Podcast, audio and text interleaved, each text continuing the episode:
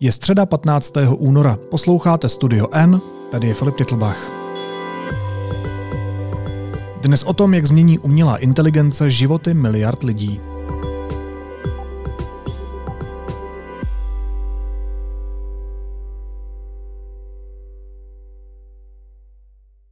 Microsoft a Google, dvě z největších digitálních firm na světě, zapřáhly umělou inteligenci do služeb, které se týkají miliard uživatelů. Jejich vyhledávače by díky AI mohly být o dost chytřejší.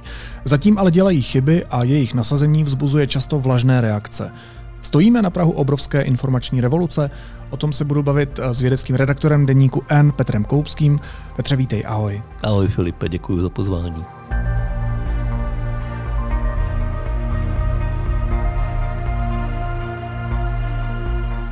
Já jsem si udělal takový test eh, předtím, než jsme začali natáčet a eh, vyhledával jsem na Google slovo kočka.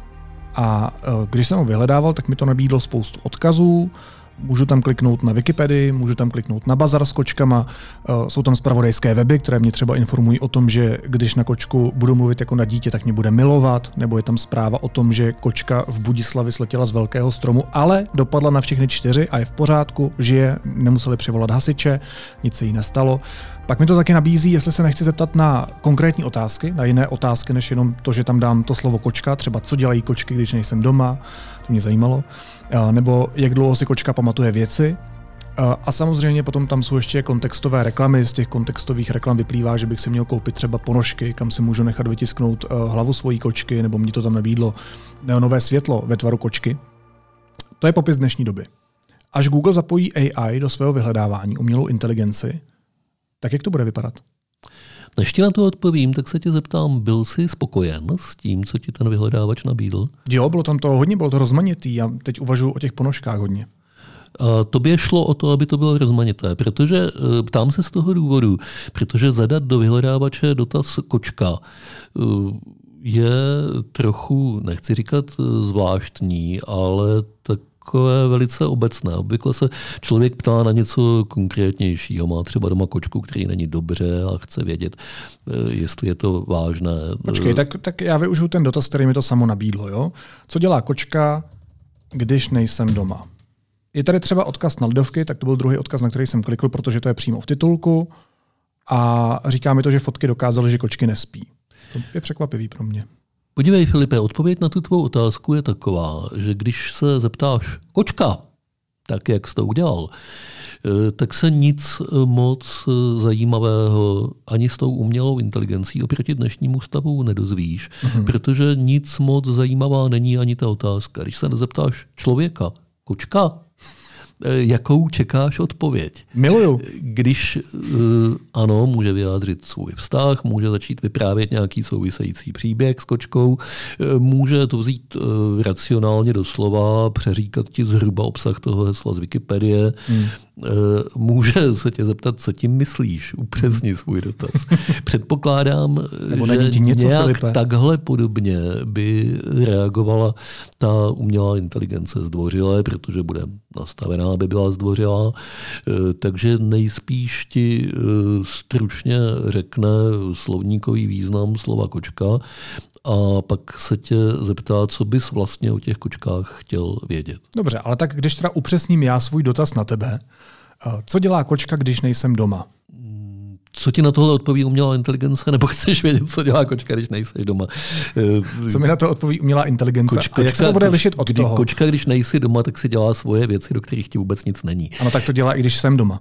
Ale umělá inteligence patrně se bude snažit skombinovat eh, to, co k tomuhle tématu dokáže vyhledat pomocí vyhledávače, tak jako by to udělal člověk, eh, s eh, nějakým inteligentním, teď bych potřeboval ano, děláš uvozovky. ukázat ty uvozovky, což není ve zvuku vidět, ale dělám je, s nějakým inteligentním výkladem, který se k téhle otázce vztahuje. To znamená, že ti například zkusí vysvětlit, jestli tahle otázka vůbec dává nějaký dobrý smysl, jestli ta kočka dělá něco e, zajímavého, nebo co všechno s touhle otázkou dalšího e, hmm. souvisí Ona je to otázka, která je natolik eh, spekulativní a výstřední, eh, že se na ní bude těžko odpovídat sebeinteligentnější umělé inteligenci. Ale chápu, proč si zvolil takovýhle příklad.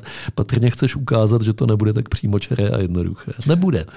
Tak když uh, položím přímočařejší otázku, abychom se na tom mohli vysvětlit ten rozdíl mezi umělou inteligencí, která nám pomůže vyhledávat různé, uh, různé informace, a tím, jak fungujeme dnes na vyhledávačích, tak pokud položím otázku, proč kočce roste srst, tak to už je přímočařejší otázka, na kterou je třeba i vědecká odpověď. To je přímočařejší otázka, na kterou je určitě nějaká věcná odpověď. A ta věcná odpověď v tuhle chvíli bez umělé inteligence bude obsažena v desítkách odkazů, které ti na tenhle ten dotaz vyjedou eh, ven. Některé z nich budou eh, napsány rozumně, některé méně rozumně, hodně jich bude eh, od sebe navzájem opisovat, mm-hmm. tak jak to ve výsledcích vyhledávání bývá. To je teď. S umělou inteligencí bude rozdíl ten, že nebudeš muset proklikávat těch několik odkazů, zkoumat ty odpovědi a nějak si je skládat do logického celku, protože právě tohle za tebe ta umělá inteligence Aha. udělá. To znamená, ona ti tam napíše jeden nebo dva odstavce, které přehledně a podle dosavatních zkušeností zdá, se zdá, že kvalitně eh, vysvětlí odpověď na tvou otázku, to znamená, proč kočce roste zrost, protože je eh, savec, který se vyvinul z nějakých předchozích osrstěných savců a tím se zase srst vyvinula z toho a toho důvodu mm-hmm. evolučně. Jinými Tohle... slovy, to bude takový filtr, který za mě prohledá internet a nabídne mi relevantní odpověď ze všech těch odkazů, které si můžu já sám proklikat? Eh, ano, představ si, že v tuhle chvíli někomu jinému, normálně inteligentní osobě, řekneš, prosím tě, podívej se mi na internet, proč mm. kočkám roste srst a pak mi to nějak stručně přeříkej. Mm-hmm. Jo, a dostaneš eh, za chviličku odpověď. A ta umělá inteligence udělá plus minus to tež. A můžu si být jistý tím, že dostanu pravdu? Ne. Protože na internetu přece jenom jak si uh, zdaleka není jenom pravdivý popis světa. Ne, nemůžeš si tím být jist. Když se zeptáš toho člověka, tak si taky nemůžeš být jist. Záleží na tom, uh, jaké jsou interpretační schopnosti toho člověka anebo hmm. té umělé inteligence. Chybovost bude podle mého názoru pro začátek podobná jako u průměrného, nijak zvlášť nadaného člověka a postupem času se bude zlepšovat. Jak to? Protože ta umělá inteligence se bude e, zlepšovat prostě tím, že pracuje, že učí. To, co se teď stalo, je, že Microsoft a Google e, předložili nástroje, se kterými dosud se pracovalo experimentálně za zavřenými dveřmi laboratoří. Hmm. Miliardám uživatelů, respektive předloží, musím upřesnit. Ono je to pořád ještě v testovacím stádiu a to, o čem tady mluvíme, nastane naplno až za několik týdnů, možná dokonce za několik měsíců, ale určitě letos. Počkej, počkej, počkej.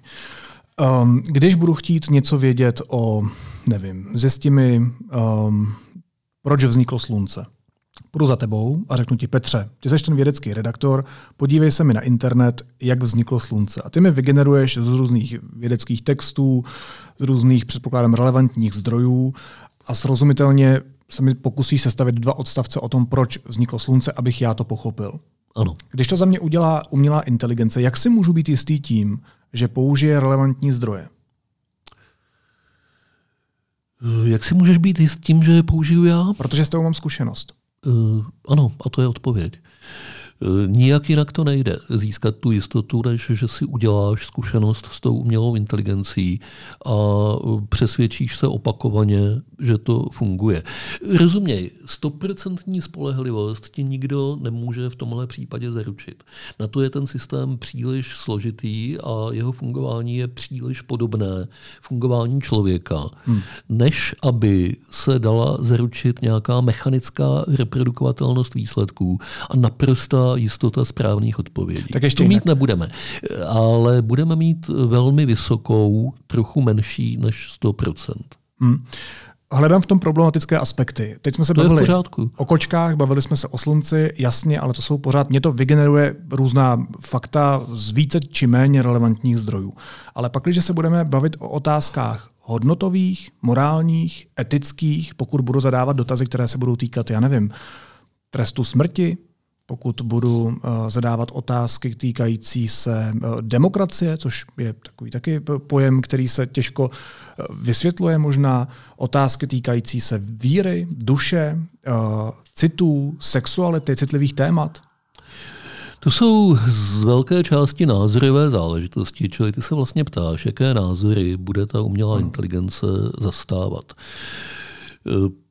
Ona se všechno, co umí, a zase bych potřeboval ukázat ty úvozovky, naučila zase úvozovky, z toho, co je dneska na internetu, v knížkách, v odborných článcích, prostě v písemných pramenech, se kterými se seznámila během svého učení.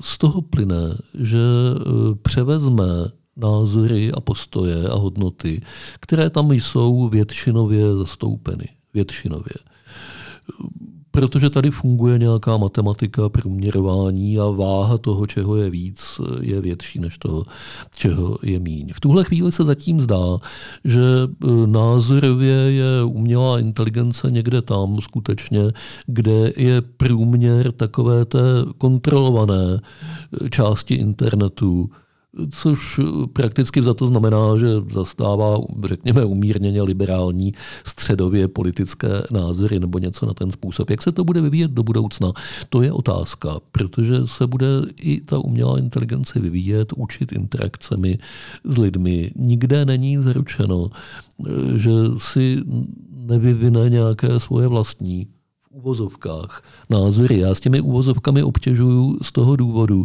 že e, se bojím příliš velké personifikace hmm. zařízení, které de facto se skládá jenom z obrovských systémů čísel e, představovat si, že to skutečně má nějakou vlastní vůli, vlastní názory, vlastní pohled na svět, je užitečné jako zkratka ale může to být velice zavádějící, když tomu začneme věřit příliš doslova. Proto si na tohle dávám eh, až přehnaný pozor, abych se tomu vyhnul. Eh, kde se vyvine eh, názorové ukotvení té budoucí umělé inteligence, to nevíme, uvidíme předpokládám, že to bude pořád nějaká taková e, neutrální osoba na e, úrovni, řekněme, liberálního vysokoškolského profesora. Když že, to, chtít... že to je ta nejpravděpodobnější persona, ke které to její tvůrci budou směřovat a ve které se to bude držet. Když budu chtít rozbít ten tvůj předpoklad, tak uh, pakliže Eh, pakliže je jasná premisa, že se umělá inteligence tvoří, respektive se učí podle toho, co my do ní zadáváme, jak my fungujeme, pakliže je jasná, eh, jasná premisa, že ani si nemůžeme být jistí tím, jak se změní společnost a lidé, to znamená, že tu umělou inteligenci můžou začít učit něco jiného, přeučit ji, a pokud je funkční premisa, že v tom počítačovém a internetovém prostředí fungují různé viry a útoky a, a, a dají se různé věci různě napadnout, a, tak jak si můžeme být jistí tím, že se z obrovské věci, která dokáže ovlivnit miliardy lidí a jejich chápání informací, nemůže stát třeba takový nácek? Aha. Existuje takový pěkný bonmot připisovaný tuším Terimu Prečetovi, eh, který říká, problém s otevřenou myslí je v tom, že vám do ní kdokoliv vloží cokoliv. V tomhle smyslu nemá umělá inteligence tak, jak je dneska projektovaná, až tak moc otevřenou mysl. Má e, spoustu kontrolních mechanismů. Na to si právě obě dvě ty firmy, o kterých je zatím řeč, ono jich časem bude více, ale zatím ty dvě, Google a Microsoft, eh, dávají pozor a hodně to zdůrazňují, že se na to dávají pozor, protože tohle riziko je zřejmé, pochopitelné a chtějí se mu vyhnout. Už jenom protože komerčně by to pro ně znamenalo velký neúspěch, kdyby se tímhle způsobem eh, věci zvrhly. Čili není to tak, že bude prostě slepě papouškovat všechno, co jí ty miliardy lidí řeknou. Pokud jde o úmyslný útok, o hackerský útok na to, aby se posunulo uvažování, té umělé inteligence, hmm. to se nikdy vyloučit nedá. To je samozřejmě možné. A e, jak obránci, to znamená ti, kdo to postavili, tak útočníci, ti hekři se budou učit e, navzájem ze svých úspěchů a neúspěchů A tenhle boj tady vždycky bude probíhat. To tak v digitálním světě zatím vždycky bylo a bude. Problém skutečně je v tom, že se zavádí do běžného používání něco, co je velice mocné, ale přitom to neskýtá a nebude skýtat stoprocentní jistotu. To je nový prvek, Možná ne úplně tak nový, ale v téhle míře a v téhle podobě přece jenom nový ve srovnání s těmi mechanickými modely dosavatního vyhledávání, na tohle si budeme muset zvyknout a naučit se s tím zacházet. To znamená především přistupovat k tomu s určitou rezervou a opatrností. A převažují pozitiva? Pomůže to lidstvu nějak zásadně? A nebo negativa a obrovská rizika, která můžou ovlivnit miliardy lidí na světě? Nevím, další dotaz za pět let na tohle téma. Proč to není dotaz, který bychom měli řešit dneska? Protože to nemůžeme vědět. Můžeme si na tohle téma něco myslet a e, inženýři, technici bývají optimističtí velmi často, až příliš. Můžeme si něco myslet, ale když chceš záruku, jistotu, tak e, tu prostě nikdo dát nemůže. Je to technologie, která je úplně nová, nevyzkoušená. Je to něco, co lidstvo nikdy nemělo v ruce, nikdy e, se nic takového nedělalo.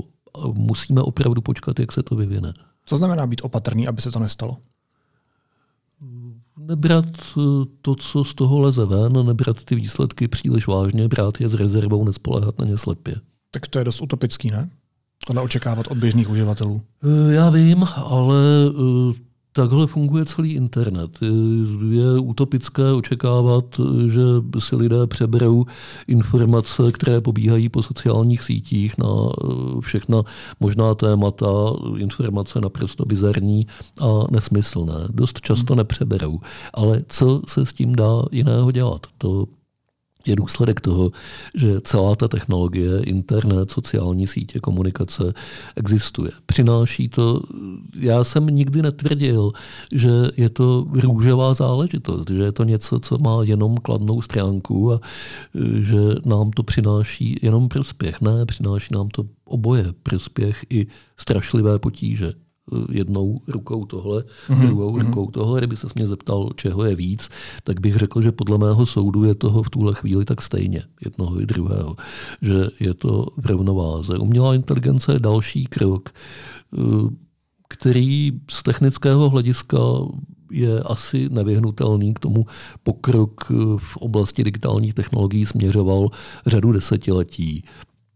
A co všechno přinese pozitivního a negativního, to prostě v tuhle chvíli nemůže vědět nikdo. Nejde to.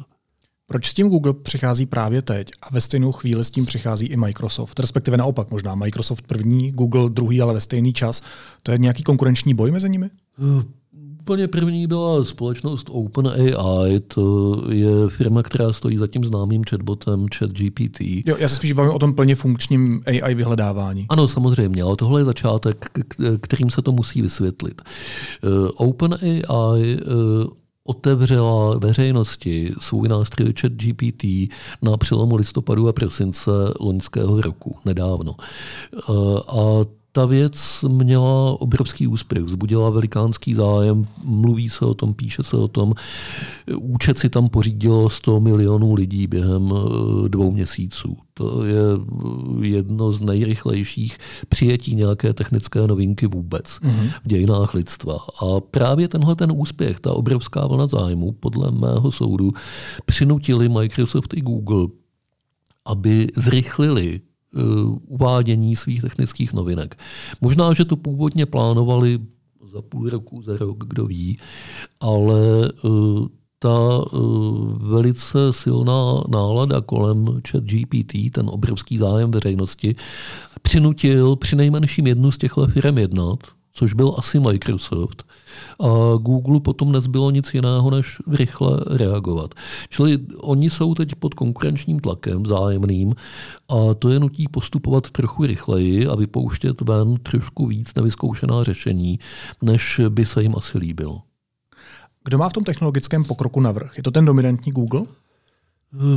Pokud jde o čistě technologickou stránku věci, tak to vypadá, že v tuhle chvíli Microsoft. S tím, že můžeme soudit jenom podle toho, co vidíme, ne podle toho, co mají někde za devatero zámky v tajných vývojových laboratořích.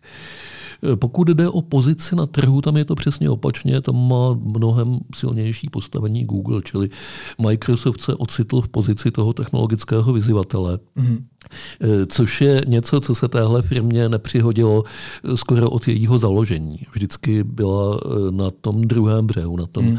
na tom břehu toho, té konzervativní firmy, která brání to, čeho už dosáhla. To je docela nová a z hlediska řekněme, komentování toho technologického biznesu eh, zajímavá situace, ale nejspíš se to dost brzo vyrovná. Předpokládám, že půjdou prostě bok po boku, že bude kvalita těch jejich produktů velice podobná. A nemůže se stát to, že eh, Google po 20 letech přijde o svoji pozici? Může. Nebudeme jednou třeba číst uh, zprávy o tom, že, že Google postupně zničil ten nástup AI? Může, naprosto se to může stát. Žádná technologická firma tady není na věky, eh, aby byla v čele pokroku. Dlouho to byla IBM, eh, která samozřejmě pořád existuje a pořád vydělává slušné peníze, ale nikdo o ní nepřemýšlí jako o něčem, co by ulepšovalo. Hmm tu přední podobu toho technického rozvoje. Byl to Microsoft, teď je to Google a Apple a Amazon a žádná z nich to taky nemá na věky. A to, co je vytlačí z té vedoucí pozice, nemusí být další podobný gigant, že místo Google to převezme Microsoft, ale e, některá ze začínajících firm, takových, jakou byl Google před 25 lety.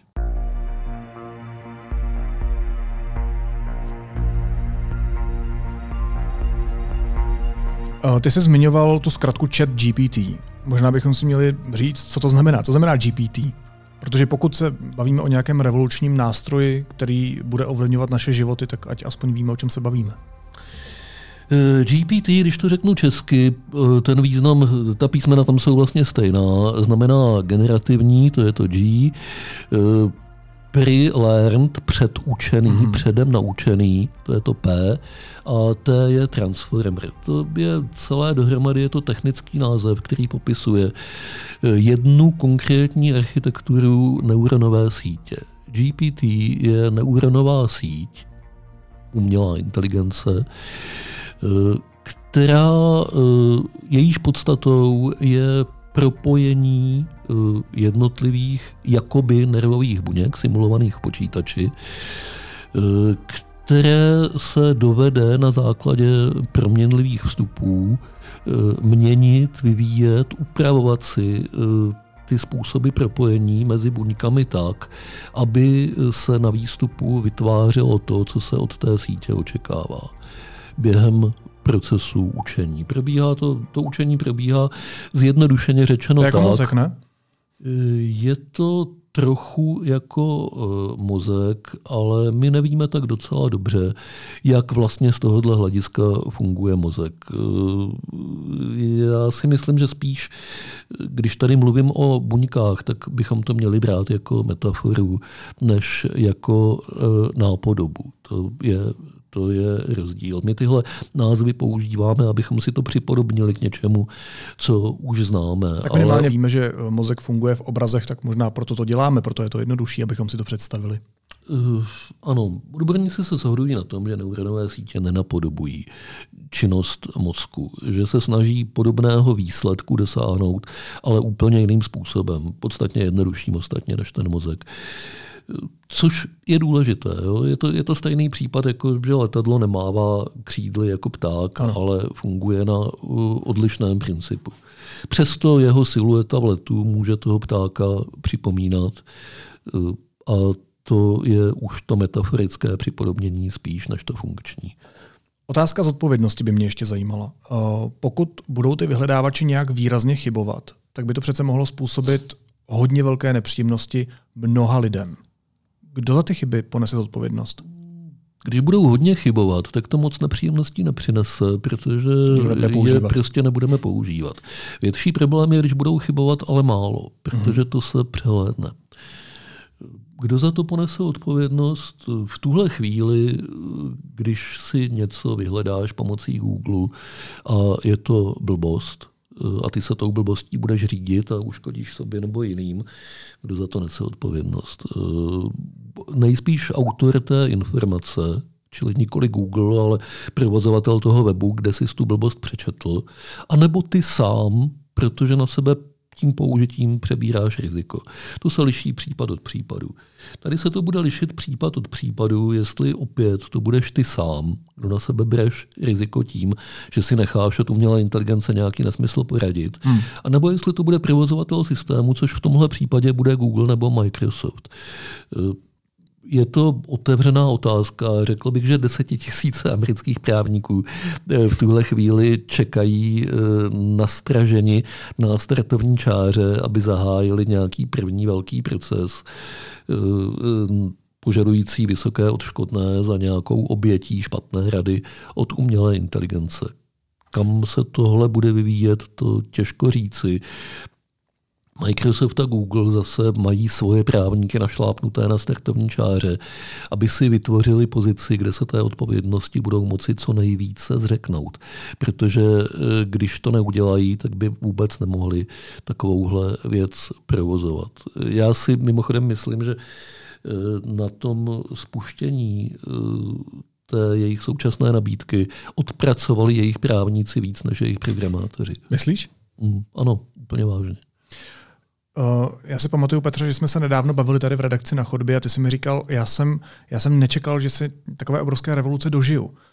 Že takového rychlého pokroku. Uh, já jsem věděl, že něco takového bude, že to jde tím směrem, ale nevěřil jsem tomu, že to bude ještě za mého života. Je to tak, já jsem to, co se teď děje v umělé inteligenci, očekával tak někdy kolem roku 2050.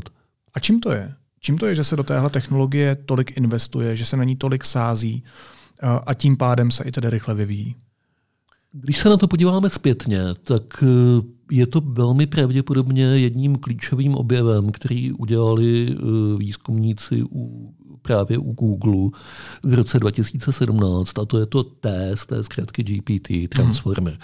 To je zásadně nová objevná architektura neuronové sítě, která umožňuje daleko přesnější a užitečnější výsledky, než tomu bylo do té doby. Tam se něco zásadně změnilo. Čili je to jeden chytrý nápad, plus spousta peněz, která se do toho najednou začala vkládat, protože když investoři viděli, že ten nápad je nadějný, tak začali investovat v mnohem větším rozsahu než dřív, plus zvyšování výkonu počítačů, protože bez toho by to nešlo. Pořád platí Můrův zákon, pořád výkonnost čipů hmm. se zdvojnásobuje jednou za půl druhého roku a to neustálé zdvojnásobování hraje ve prospěch umělé inteligence, protože ta stojí a padá s obrovským objemem výpočtu. Jak tenhle celý systém změní člověka jako takového? Člověka a jeho uvažování o informacích, ze kterých čerpá a hlavně na základě kterých se rozhoduje? Já si myslím, že tohle je otázka, která je živá jenom pro tu generaci, kterou to zastihne v přechodu z té staré technologie, ze starého způsobu práce s počítači na novou. Že ti mladší tohle řešit už nebudou vůbec, protože pro ně to bude prostě přirozený stav věcí, další nástroj, další pomůcka, kterému se příliš nebudou dívat pod kapotu, nebudou příliš přemýšlet o tom, jestli to eh, má nějakou osobnost, jestli to uvažuje nebo neuvažuje, bude pro ně podstatné, že to v praktických situacích může velmi často pomoci, budou si vědomi toho, že to není zcela spolehlivé, budou s tím umět zacházet. Takže tom, něco tom, jako pro mě internet jo, v té době? Něco, ano, něco jako pro tebe internet nebo mobilní telefon nebo cokoliv, co obsahuje čipy eh, procesor v tvém telefonu obsahuje několik miliard tranzistorů to je něco, co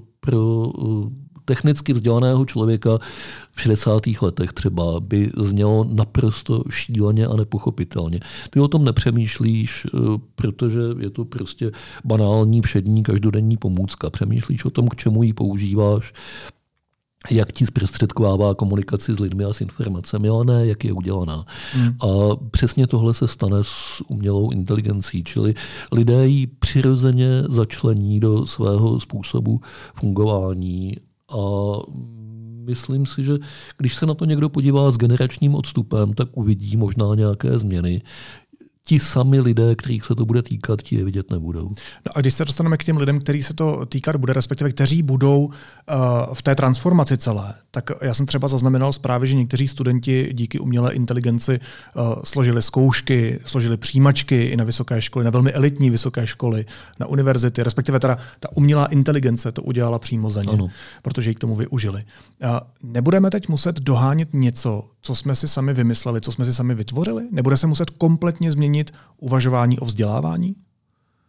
Ano, speciálně u vzdělávání asi ano. Nevím, jestli kompletně je to pravé slovo. Co se bude muset kompletně změnit, je přístup ke zkoušení. E, protože tam jsou dvě možnosti v podstatě. Buď to se přístup k umělé inteligenci, ale tím pádem k internetu, těžko to od sebe oddělit, mm.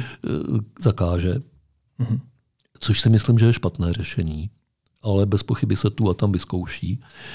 A nebo se to přijme jako hotová věc, že tohle to existuje a bude se to pokládat za tu základní čáru, baseline, která se od studentů vyžaduje a na to, aby obstáli u zkoušek, se bude chtít, aby uměli víc, než uměla inteligence, aby, přine, aby s ní například uměli polemizovat, aby uměli ukázat, co z těch výsledků, co umělá inteligence nabídla, mm-hmm. je špatně, nebo co není špatně, ale je to povrchní a dalo by se to více rozvést. Je to náročné pro uh, učitele i pro studenty ale je to nezbytná podmínka, pokud se má ten obrovský potenciál umělé inteligence, a on je obrovský, ve školství využít. Máli se využít, tak se musí používat a máli se používat, tak to musí být tímhle způsobem. Jak se třeba bude prokazovat talent? Já si umím představit, že se přihlásím na literární školu, dejme tomu. Budu muset napsat sloh nějaký a zadám to umělé inteligenci, která mi to vygeneruje za pár sekund pozná učitel, že to není talent, že to nejsem já? No, měl by. Jestli to nebude umět poznat, a těch možností se nabízí hodně, jak to poznat, eh, třeba si s tebou pět minut povídat, eh, tak to není dobrý učitel. Počkej, poznají čtenáři tvoje texty od textů, které vygeneruje umělá inteligence na stejné téma? V tuhle chvíli ještě určitě ano, ale když mluvíme o nějakém stavu za deset let, tak si myslím, že ne. Tak to je možná odpověď na moji otázku, ne? Takže se nepozná talent. Eh, podívej, teď jsme se dostali k tématu, které by obnášelo další dlouhý podcast. Eh, to téma se týká generování textů jako takových. Eh, a v souvislosti s tím otázky, co je a není tvůrčí práce a co je a není talent to eh, by bylo dlouhatánské povídání, možná bychom si ho mohli nechat třeba na jindy, na příště a byl bych ale rád, kdybychom tohle spolu někdy zkusili probrat, protože tohle podle mě je samostatná, obrovsky důležitá otázka. Když na to odpovím prozatím nějak velice stručně, tak eh, podle mého názoru většina vytváření textů nejširším slova smyslu, včetně počítačových jasně, programů, jasně. ale zatím jsme mluvili o literárních textech, eh, bude eh, v rukou stroje eh, na tom stejně dobře jako v rukou člověka. Čili stroj v nějaké blízké budoucnosti, opět bych řekl třeba 10 let, bude schopen napsat většinu toho, co dneska píšeme my, lidé, kteří se psaním živí, profesionálové, na stejné úrovni, jako to děláme my. Mm-hmm kde potom najít místo pro člověka, eh, jak ho do toho zapojit, aby z toho nevypadl, aby se využil potenciál člověka hmm. i potenciál hmm. stroje, to je, to je na to další povídání třeba to čtenáře nebude bavit, když budou vědět, že to není od člověka. To je možná další element, který jako nějaká duše nebo nějaký autorský rukopis je možná něco, co pro nás třeba je taky důležité. To je samozřejmě možné.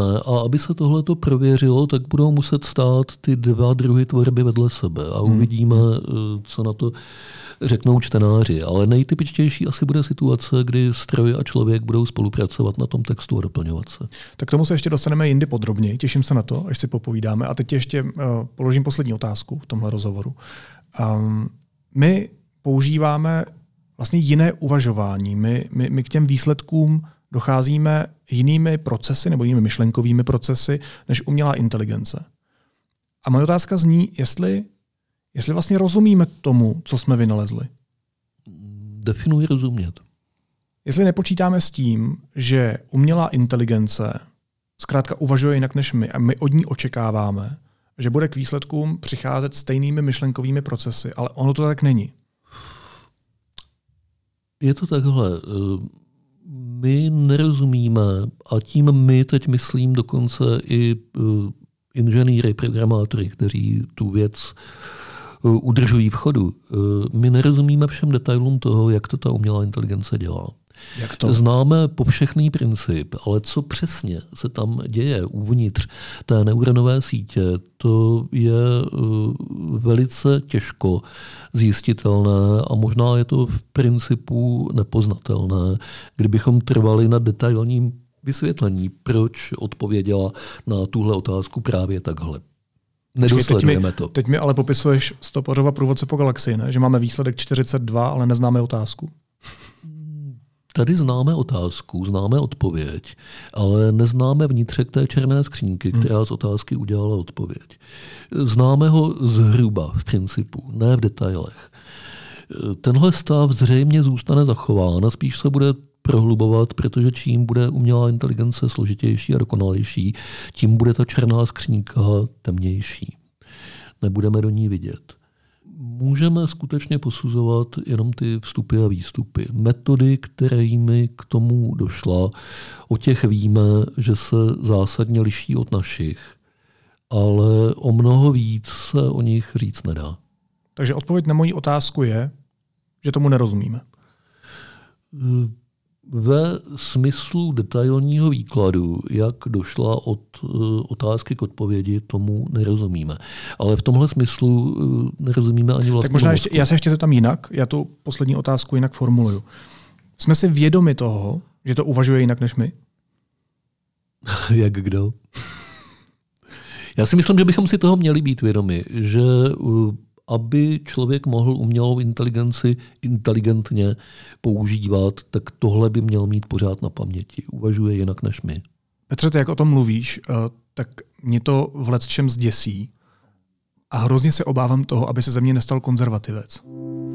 A to je možná jenom ten první šok, to tě za chvíli přejde.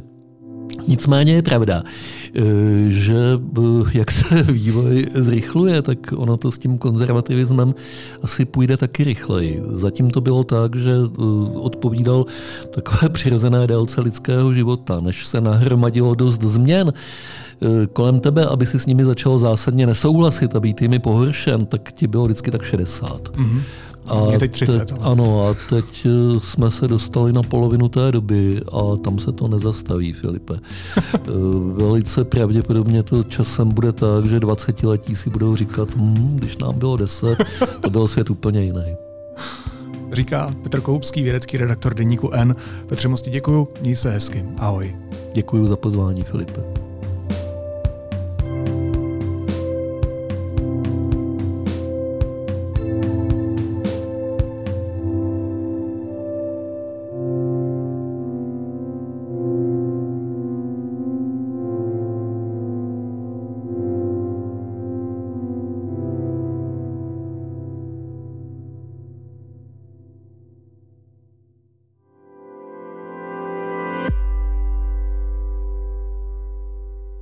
Miloš Zeman už brzy nebude prezidentem. V deníku N chceme při té příležitosti vydat dvě výjimečné knihy od Jana Kudláčka a Zdislavy Pokorné.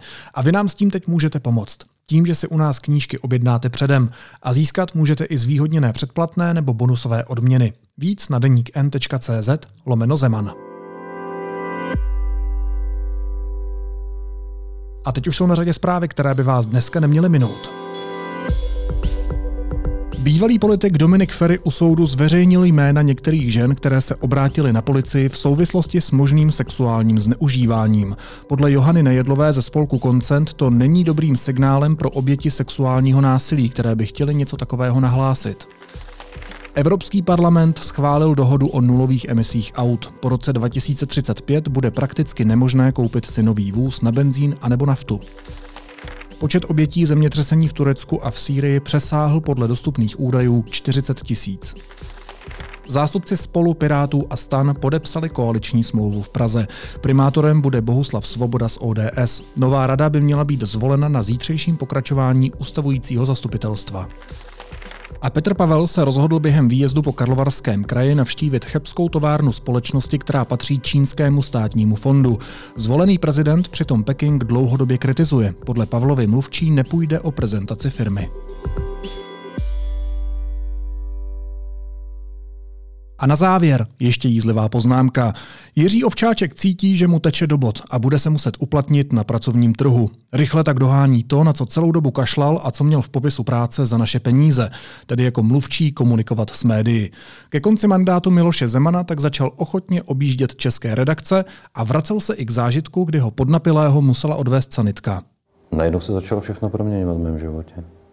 Náhle se objevily i nové životní, nové životní výzvy, změny v uh, životě, které jsem nečekal už. Jako když vám otevře oči. Najednou jsem se začal na svět začal dívat úplně jinak. A na lidi kolem sebe, na to, co jsem dělal do té doby, jak jsem se třeba vyjadřoval, jak jsem se projevoval. To nebyl žádný zásah z hůry, ani žádná zázračná životní katarze. To jste se prostě jenom ožral. Naslyšenou zítra.